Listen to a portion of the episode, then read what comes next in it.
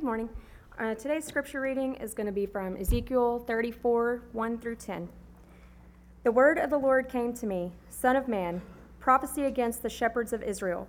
Prophecy, and say to them, even to the shepherds, Thus says the Lord God Ah, shepherds of Israel who have been feeding yourselves, should not shepherds feed the sheep? You eat the fat, you clothe yourselves with the wool, you slaughter the fat ones, but you do not feed the sheep. The weak you have not strengthened, the sick you have not healed, the injured you have not bound up, the strayed you have not brought back, the lost you have not sought, and with force and harshness you have ruled them. So they were scattered because there was no shepherd, and they became food for all the wild beasts. My sheep were scattered. They wandered over all the mountains and on every high hill. My sheep were scattered over all the face of the earth, with none to search or seek for them. Therefore, you shepherds, hear the word of the Lord.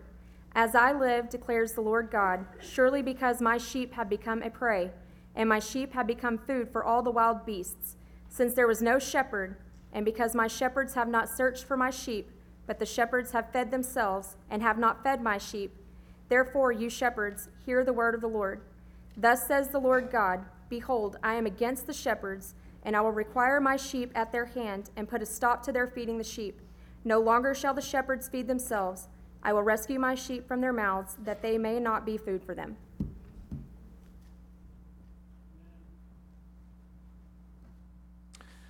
Thank you, Cassie. Would you join me in prayer for a moment before we look into God's Word together?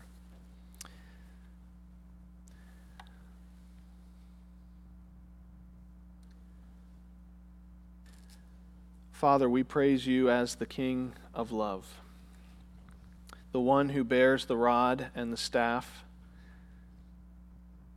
who patiently leads us through the valley of the shadow of death, who has promised to call a people to himself from every tribe and language and nation to gather before the throne one day. God,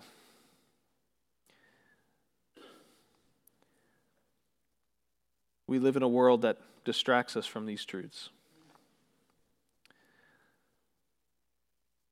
We live in a world where there are so many opportunities to wander from these truths. And Father, we are like sheep tending to go astray we are not strong in our commitment to you. We need your strength. We need you to look out for us and to protect us from the predators that want to prey on your flock. We need you to watch out for us and discipline us when we wander from the path that you have called us to walk. Father, we need you in every way that you have promised to protect us and we rejoice in the reality that among those whom you have given to your Son, Jesus Christ, not one will be lost. Father, we rejoice that it is not for it's not because of our strength that you keep us in your love, it's because of Christ's strength. That even when we are weak and do not know what to say, your spirit utters his words of intercession with groanings that are really too deep for human language. We thank you that your son stands before your throne and represents us in his perfect righteousness when we know that we do not have any righteousness of our own. And so, Father, it's, it's on the basis of what Jesus has done that we come before you this morning and ask for your help. We ask for your grace. Lord, I think specifically of the sunshine ministry here at Indian Creek. Uh, there are so many who are shut in away from from the world in their homes or in a nursing home or an assisted living facility. Uh, many of our own uh, church family are uh, unable to attend services on the weekend. And uh, so we pray that you would raise up many more uh, to minister to the forgotten ones of our community. Thank you for Rita Malden and her leadership of this ministry. And I ask that you would renew her strength and her commitment and her uh, zeal to see uh, all of these folks reached with the gospel of Christ. And I pray that you would raise up many more to join her ranks. Lord, we pray as well for our building planning team as they move toward a specific vision for a, a building to our south and they begin to work through some of the details of what that building is going to look like. Uh, God, I pray that you would give them unity of spirit and clarity of mind. I pray that they would be able to work through everything that you want them to work through and that you would give them wisdom to move forward in your grace.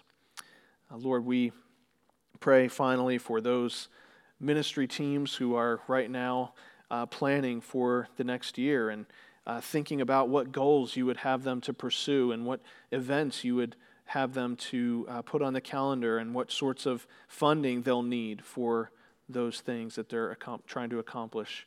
Lord, I pray that you would raise up many to, uh, to fill the roles that need to be filled, that you would cause each member of your flock to be able to use his or her spiritual gifts to build up the body of Christ.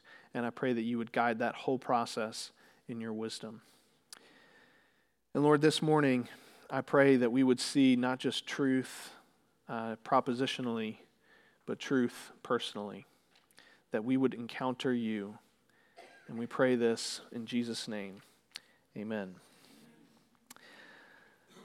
The East African plains that span the border between Kenya and Tanzania are home to the legendary Maasai people. The Maasai have been herders of livestock for hundreds of years, and a large number of Maasai families continue this tradition even down to this very day. Uh, but the Maasai are not famous because they herd cattle, goats, and sheep. A lot of people do that. They are famous because they are warriors, known for their skill with the shield, the spear, and the rungu, a, a short wooden cudgel, a club that could be thrown with great accuracy up to 100 meters. See, the Serengeti is not a safe place to lead around a vulnerable flock of sheep and goats. There are predators everywhere, and this was especially the case during the height of Maasai culture in the 19th century. If it weren't enough to have to deal with snakes and, and drought and rival clans and the general tendency of the animals to wander away from the herd, the Maasai were constantly on the lookout for the most terrifying threat of all lions. Massive muscular, ruthless predators who patrol the popular grazing spots, hungrily waiting for an unsuspecting goat or sheep to drift away from the flock. But the Maasai are vigilant about this threat. In fact, their entire culture, their entire traditional culture, is built up around the need to pursue and to dominate the lion, the threat of the lion. Young boys are taught to discipline themselves, to endure hardship and scarcity and exposure, to grimace bravely in the face of pain and suffering before they're even allowed to embark on a lion hunt to begin with. Even up to the day of the hunt, senior warriors reserve the right to demand that their junior counterparts return home and leave their weapons to the side because it is so important that they be prepared for this event. To kill a lion with spear and rungu, especially to do so single handedly, would bestow great honor upon a warrior. Such men were revered for their skill and their strength and their courage that they displayed in protection of the flock. Men like this gained a place of honor in the village, and their presence lent a sense of security to the people that lived around them, some, some safety, this resiliency to everyone that lived in their area. So the club and the spear, they may have been fearsome to an enemy, but for those in the family, the presence of these weapons and the warriors who wielded them were a source of comfort. See, a shepherd can't be a wimp. He's a steward of a valuable resource and stands alone in between the vulnerable sheep and the vicious predator. It must be this way. Dr. Kenneth Bailey, in his book, The Good Shepherd, reflects on this reality. He says, Sheep have a special problem. They have no defenses. Cats have teeth, claws, and speed. Dogs have their teeth and their speed. Horses can kick, bite, and run.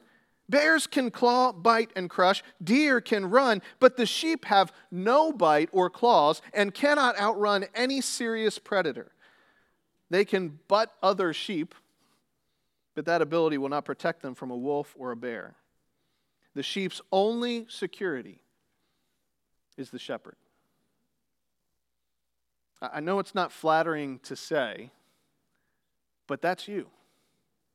That is all of us. Even you tough guys who work 70 plus hours a week and, and, and can get more stuff done than people half your age, even you are a sheep. We're all sheep, vulnerable, defenseless, lacking control. But just like the Maasai warriors, just like young David in the Old Testament, who defended his flock, his father's sheep, against a lion and a bear, our good shepherd protects his sheep.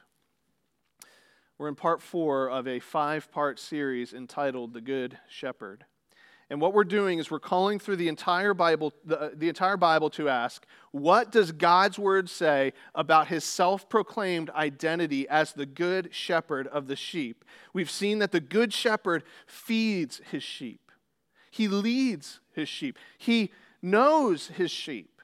And this morning we're going to see that the good shepherd protects his sheep.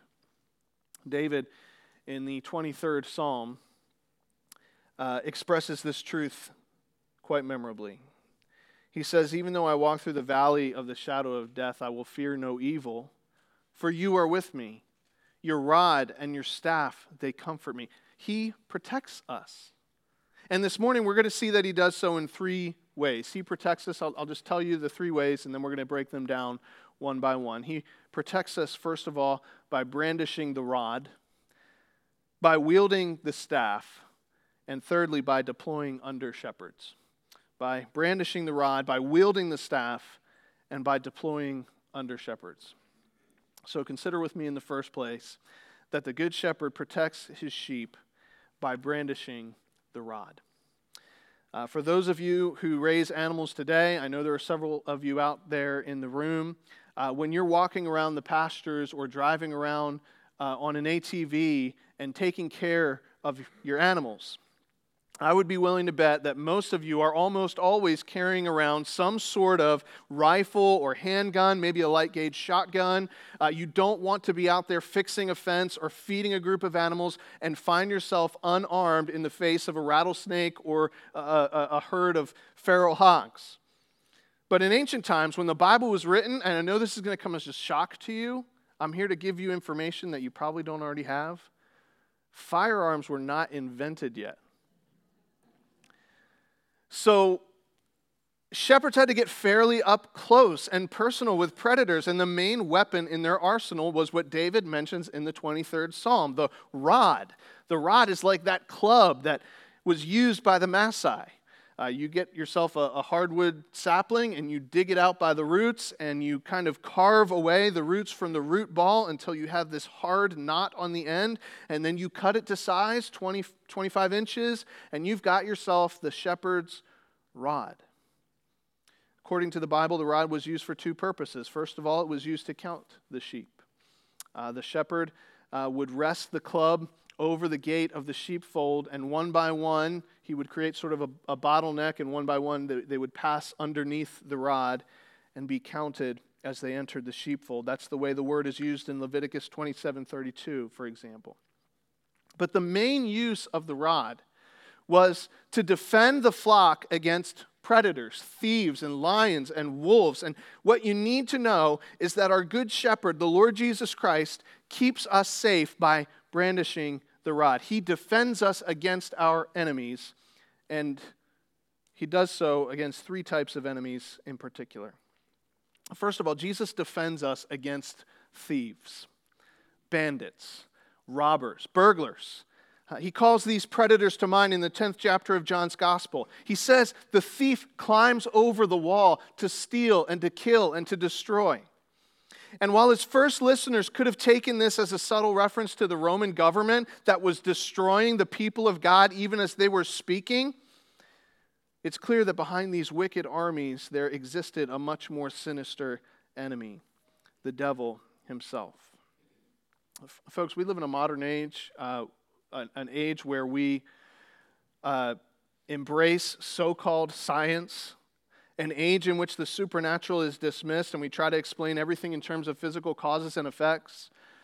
And we can so easily forget that our enemy is constantly at work, constantly scheming and strategizing and waging war against us because we bear the image of God. And he has countless lieutenants, countless deputies and minions. They don't know everything and they can't be everywhere at once, but they know more than you might think. They're very skilled at what they do. They can't hear everything that you're thinking in your mind, but they do understand that out of the heart, the mouth speaks. They know, they grasp the reality that a good tree bears good fruit and a bad tree bears bad fruit. And so they observe us. They watch, they listen to the things that we say and they watch the things that we do and they take notes and they use the information that they glean to wage war using that knowledge that they've obtained and they're very good at it. Friends, we're exposed to this enemy and we need our shepherd to protect us, to wield the rod against these thieves and robbers who climb over the wall, who infiltrate our homes and our churches and our schools and our institutions, and they use trickery and deceit, and he does. According to God's word, he protects his sheep by brandishing the rod. He sends ministering angels to do battle against wicked powers. We see many examples, excuse me, many examples of that in Scripture. He pleads for us before the throne of grace. He's present with us in the person of His Spirit, who reminds us of His teaching and guides us into all truth when the lies are flying in from every direction. Even the gates of hell itself, spewing forth as they do with the vile hordes of twisted spirits, cannot prevail against the people of God because our shepherd does not leave us alone to get picked off by the enemy. See, what the Bible teaches is that the shepherd protects his flock by brandishing the rod against the thieves and the robbers. Secondly, though, he also brandishes the rod against wolves. Uh, Paul tells the pastors of the church in Ephesus that he says, After my departure, fierce wolves are going to come in and they're not going to spare the flock. They're going to, they're going to try to come in and tear the sheep to shreds.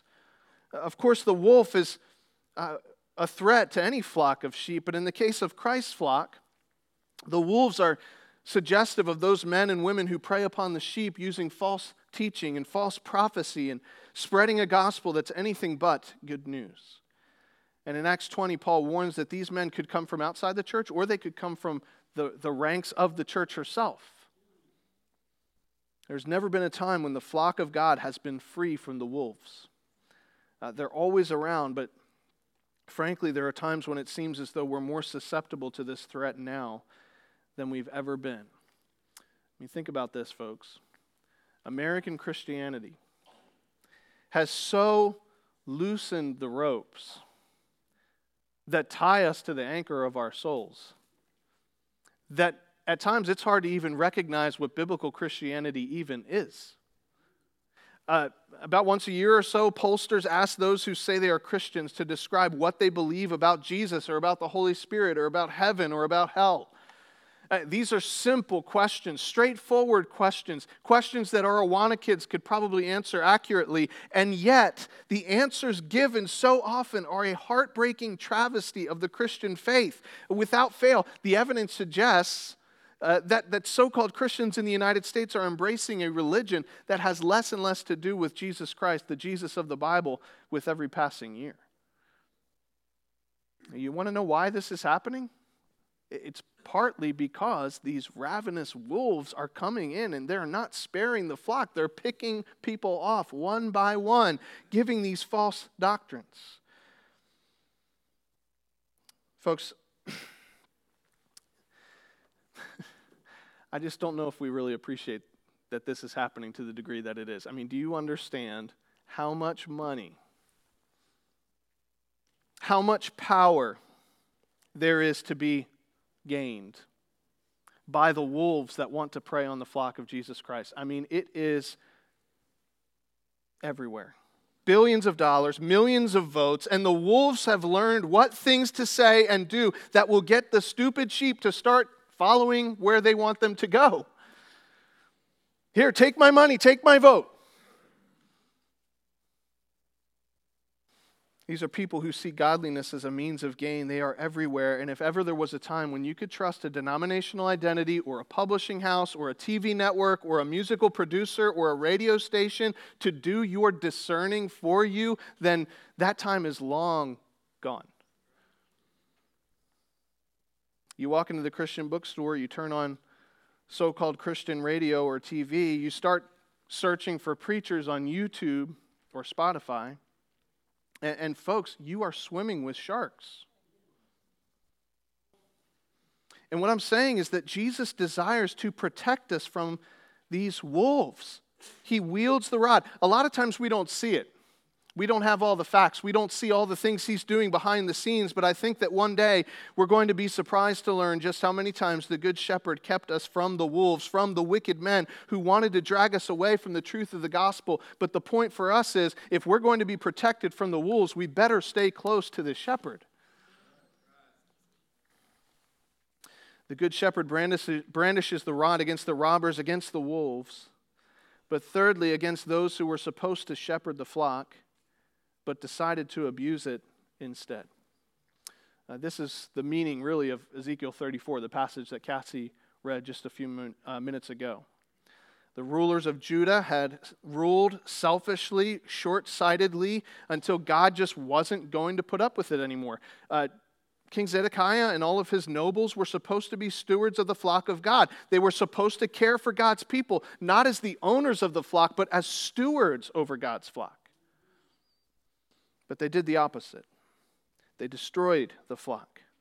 Ezekiel says that they were feeding themselves instead of feeding the sheep. Jeremiah, the, the prophet, a, a contemporary of Ezekiel, describes how Zedekiah would ignore the oracles of prophets, how he selfishly rebelled against King Nebuchadnezzar in spite of God's warnings to the contrary, hoping for a chance at personal acclaim and an increase in wealth, and the result was a devastating siege and slaughter everywhere. The shepherds of Israel weren't caring for the sheep, but God promises to protect his flock from these selfish leaders. What a sobering thought for those of us who have been called to pastoral ministry. May it never be that, that the good shepherd needs to bear the rod and, and protect the sheep from me. Years ago, uh, the church my family belonged to went through some difficult times. Uh, evidently, there were two guys in lay leadership at the church who had collaborated together to sort of take over and steer things toward a specific doctrinal position. Uh, they weren't honest about what they were doing, they were really sneaky. They operated under the cloak of darkness. And it wasn't until years later that their schemes began to come to light.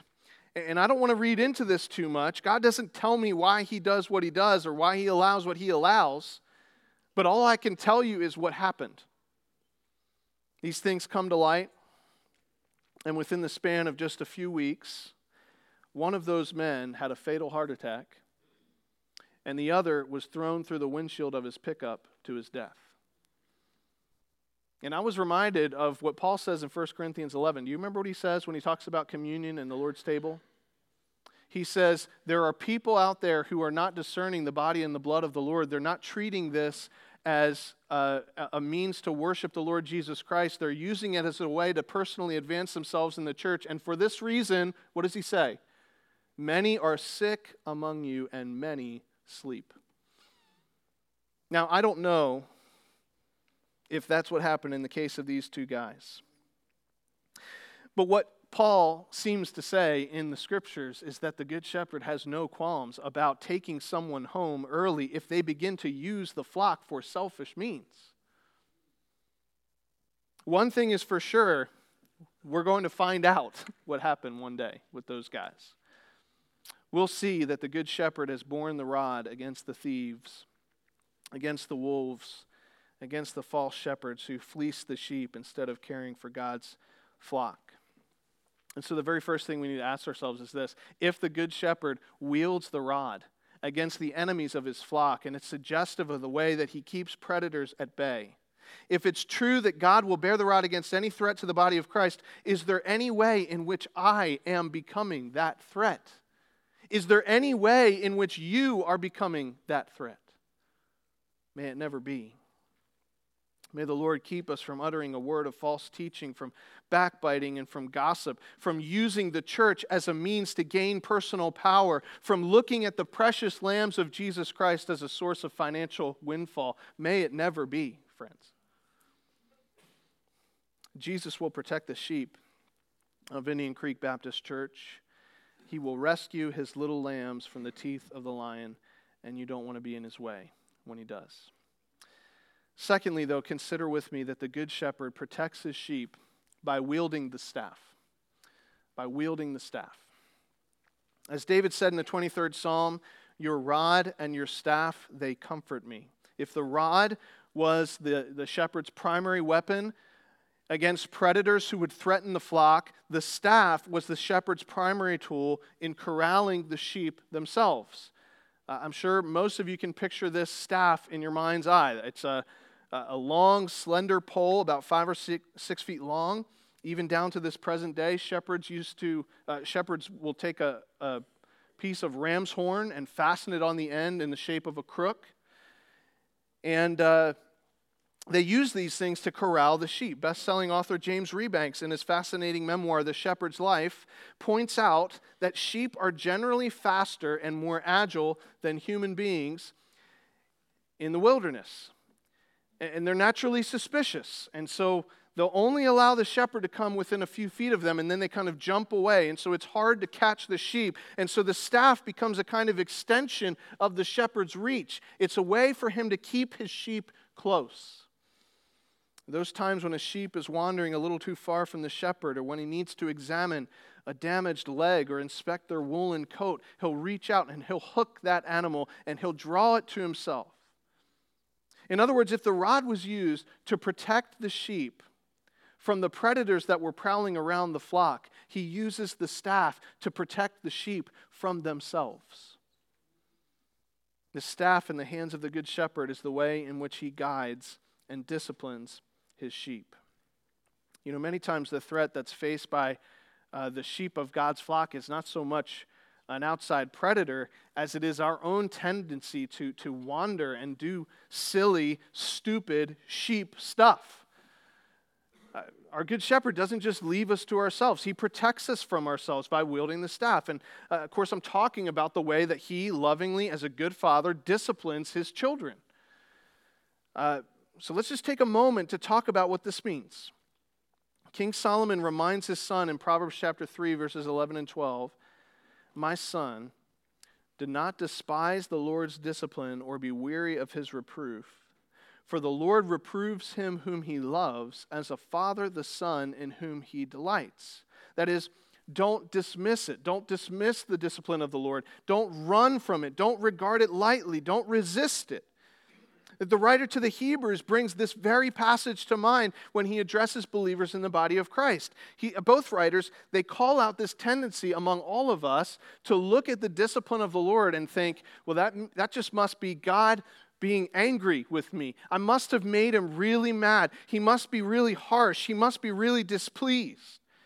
And one of the reasons that we think this way is because quite often that's how human relationships work. We do something that someone else doesn't like. Uh, many of us grew up in a home where we, we simply didn't hear from dad unless we had done something so horribly wrong that it made him so angry that he just kind of lashed out at us. And we think for a second that maybe God is this way. We experience these negative circumstances and we begin to grow bitter toward him. We think, I must have made God angry. And instead of drawing closer to the shepherd, we pull back we think I better clean myself up before I come back to God in prayer, before I return to church. I don't think God wants to hear from me or see me right now. But, folks, that's, that's not the way that our shepherd operates. I mean, yes, it's true that God hates sin and rebellion more deeply than anyone in existence. That is accurate. It's true that his infinite wrath burns against the wickedness and the stubbornness of men. It's true that your sin is offensive to his holiness and his justice, and that he sees comprehensively and immediately every imperfection and every wicked thought and every idle word and every selfish deed. Yes, all of that is true, but do not forget the good news that is just covering every page of the scriptures. Don't forget that in the moment when human beings rebelled, when he could have snuffed them out and started over, instead he stayed his hand. He offered a promise of future redemption and he provided a covering for their shame. Don't forget that he sent his one and only Son into the world not to condemn the world, but to bear the condemnation of the world in his own body on the cross. Don't forget that when you were dead in your trespasses and sins, when you were uninterested in righteousness and unable to save yourselves, he made you alive in Christ and made you his own child. Don't forget that when Jesus said, It is finished, he meant it. The price had been paid in full. The debt has been canceled. The charges have been dropped. God's wrath towards you has been fully and completely satisfied. Not a drop is left. Don't forget. You don't need to pay for any part of your forgiveness, it's already paid for. Jesus paid it all. So when you experience the discipline of the Lord, it's not punishment. It's not him losing his temper a little bit. It's proof of his fatherly love. It's evidence of his pastoral care for your soul. See, He loves you too much to leave you where you are. His plans for you are far greater than any plans that you have for yourself. And so, lovingly, wisely, patiently, He allows circumstances in your life that push you to the next level that He wants you to take in your Christian walk. So, don't run from Him like a silly sheep. Draw close to the shepherd.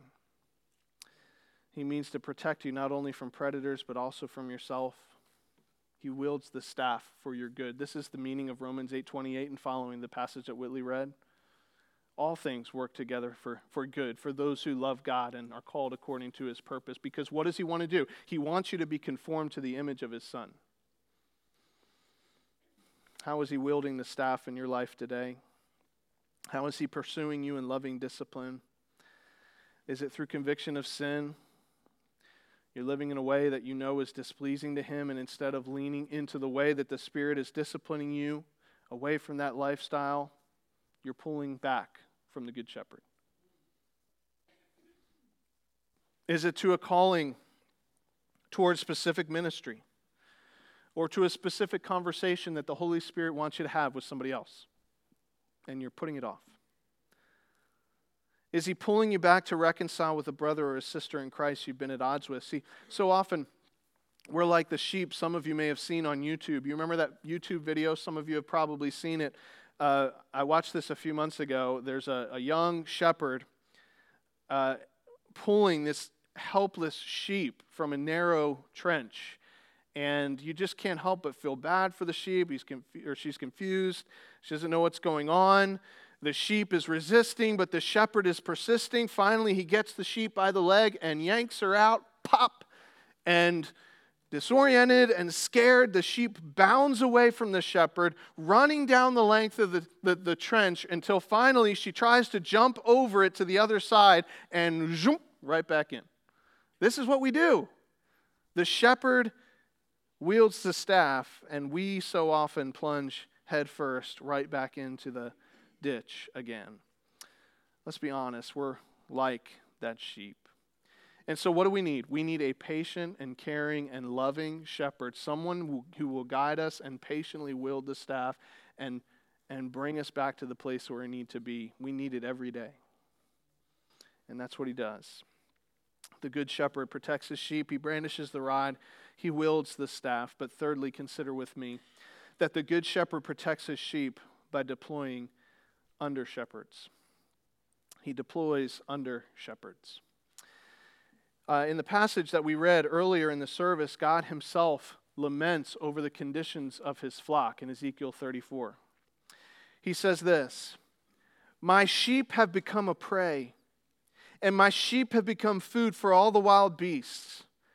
And he gives a specific reason why they are in such a sorry state. Why is it that the sheep are a prey? Why is it that the sheep have become food for all the wild beasts? He tells us right then and there it's because there was no shepherd.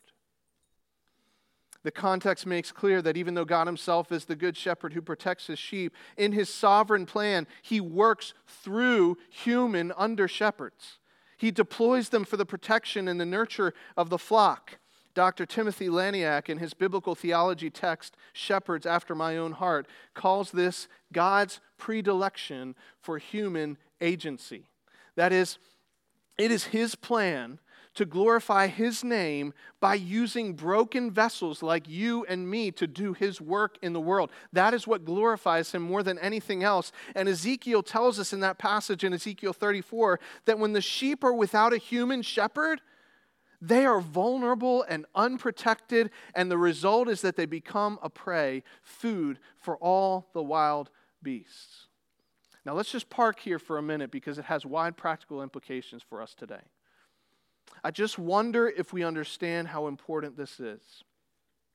In 1 Peter 5, the apostle Peter commands the elders of the churches to whom he was writing, You shepherd the flock. The writer to the Hebrews, he exhorts believers in general obey your leaders and submit to them. Who is he talking about? He's talking about the elders of church uh, of the church. The context makes that clear. He says those who spoke to you the word of God. Can you think of anything that is more offensive to our modern sensibilities? Submit to your leaders. Obey your leaders.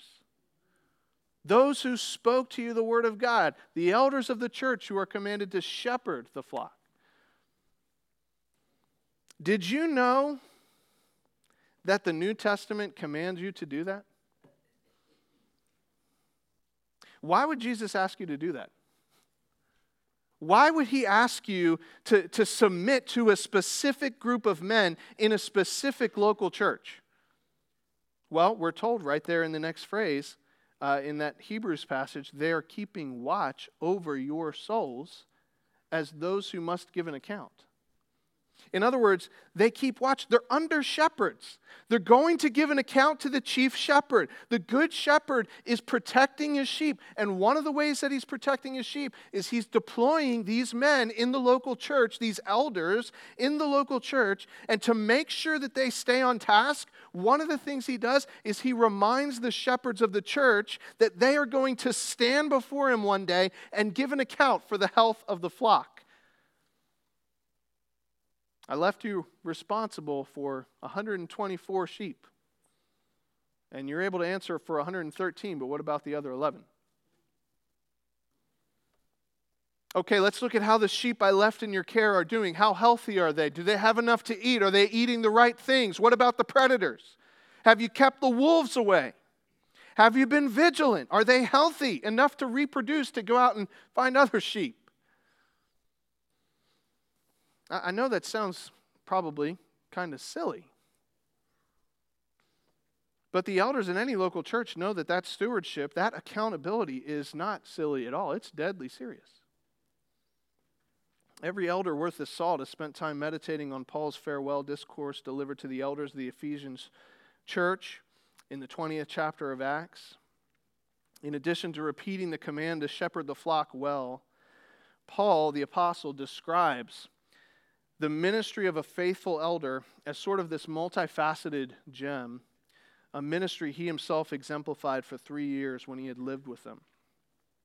He says that a faithful shepherd is a shepherd who is known by the sheep, a shepherd who is humble, who is compassionate, and drawn toward those in his care, not just his favorites, all uh, people of all stripes a, a, faithful shepherd is one who is courageous. He's willing to say that which is unpopular. His selfless ministry is the same in public as it is in private. He's vigilant, he's discerning, he recognizes danger, and he warns the flock faithfully. You know, we won't take the time to read that passage, but suffice it to say that any church blessed with these types of leaders, these types of shepherds, is truly being cared for by the Good Shepherd himself. Indian Creek, none of our elders want to be compared to the Apostle Paul. I mean, that's a terrifying thing. But God has given you a group of men who are faithfully leading this flock. And I'm not necessarily talking about myself right now. I'm talking about the six other men that God has called to lead this flock. You might be new, you might not know them personally yet. Their names are listed in the bulletin as our elders. And, and folks, these are men who serve well. These are men who invest their time in the task of shepherding. They pray for you, they work for you. It's a hard job. It eats up a lot of their time. It puts them in situations where they have to make unpopular decisions or say unpopular things. And we're told in Scripture that it would be unprofitable for you as a church to push back against that because this is one of the ways that God protects his flock. He raises up men to stand watch for the lives of the sheep. In fact, when the Lord wishes to bear the rod against the enemies of his flock, or when he wishes to wield the staff in support of the sheep, it's often the elders of a local church that he uses to do those very things. Well, how should you respond to that? First of all, for a small percentage of you, the truth of the matter is that God is already working in your heart to aspire to that very office. Paul says this in 1 Timothy chapter 3. If any man desires the, the office of an overseer, if he aspires to the office of an overseer, it's a noble work that he desires to do. Uh, if God is laying it on your heart to pursue that type of ministry, that's nothing to be embarrassed about. That's something to be excited about. It might take time to prepare, but let us help you pursue that calling. That's God taking care of his church, protecting the flock. Secondly, though, it behooves the sheep to follow their under shepherd. So let me tell you what that does and does not mean. It doesn't mean, and all the elders know this, it doesn't mean that we decide everything for everybody and you do whatever we say. What it means is that the sheep should follow the scriptural teaching and the Bible based example of the elders that, that God has put to shepherd the local church. And that presupposes, folks, that in order to enjoy the protection of the Good Shepherd, you take advantage of a clearly defined relationship with a specific set of local church leaders by pursuing church membership and ensuring that you spend time regularly with the church body. I mean, you can't do it. You can't take advantage of the thing that God has given you unless that happens. In other words, if God is going to use these men in your life, then you have to know them. And you have to allow yourself to be known. You must lean into the ways that God protects his sheep. Years ago, uh, the church where I was serving on staff invited one of our missionaries to speak on a Sunday morning, and then joined some of the leaders of the church for lunch, and I was able to sit in on that. This was a guy who had spent a lot of time ministering in very difficult contexts in the world, some communist countries where it was illegal to be a Christian, and other Muslim countries where it would have been illegal to, to share the gospel. And I, I don't know whose idea it was, but as we were eating lunch, somebody uh, brought over one of those uh, TVs on a, on a cart, you know, like we used to have in school, and, and uh, pulled up a YouTube video about uh, the future of the church. And the, the gist of the video was something like, you know, statistics show that by such and such a year, Europe is going to be overtaken by Muslims and the United States is going to be totally devoid of Christianity altogether, and the church is just going to peter out and die, and, and, and the church is just done, and, and there's almost nothing we can do. But maybe if you step in and you try really hard, you can save the church of Jesus Christ from, from falling out of existence. The point of the video was to motivate people to mobilize for the gospel, but it, it, concluded, and my pastor turned it off and he looked at his missionary friend, the guy that we were supporting, and he said, Can you comment on this? I mean, you've been in some of these countries that are dominated by Islam and uh, some other countries that are dominated by secular humanism and atheism, and, and uh, we were all just kind of sitting there waiting, like, what's he going to say? And he just basically said, Who cares? Like, who cares what the devil is up to, in other words? Because there is no way that Jesus is going to let go of his sheep. And yes, it's true that he's going to use human agents to accomplish his will, but Jesus, the good shepherd, is going to protect his flock. And if I, if I were to take you over to some of these countries to see what God is doing, then you would, you would recognize that the Holy Spirit is strengthening his church, he's protecting his church, he's leading his church. And what I mean to say is that if Jesus can protect the flock, folks, in North Korea, in Mogadishu, in Central Asia, if he can raise up martyrs by the thousands whose lives bear witness to the truth of the gospel, and he can grow the church in, in the most hostile environments, then, folks, he can protect this flock too. And he promises to do so. The Good Shepherd brandishes the rod, he wields the staff, he deploys under shepherds. And come what may, he protects his sheep. So you can trust him to keep your soul safe to the end. Would you pray with me?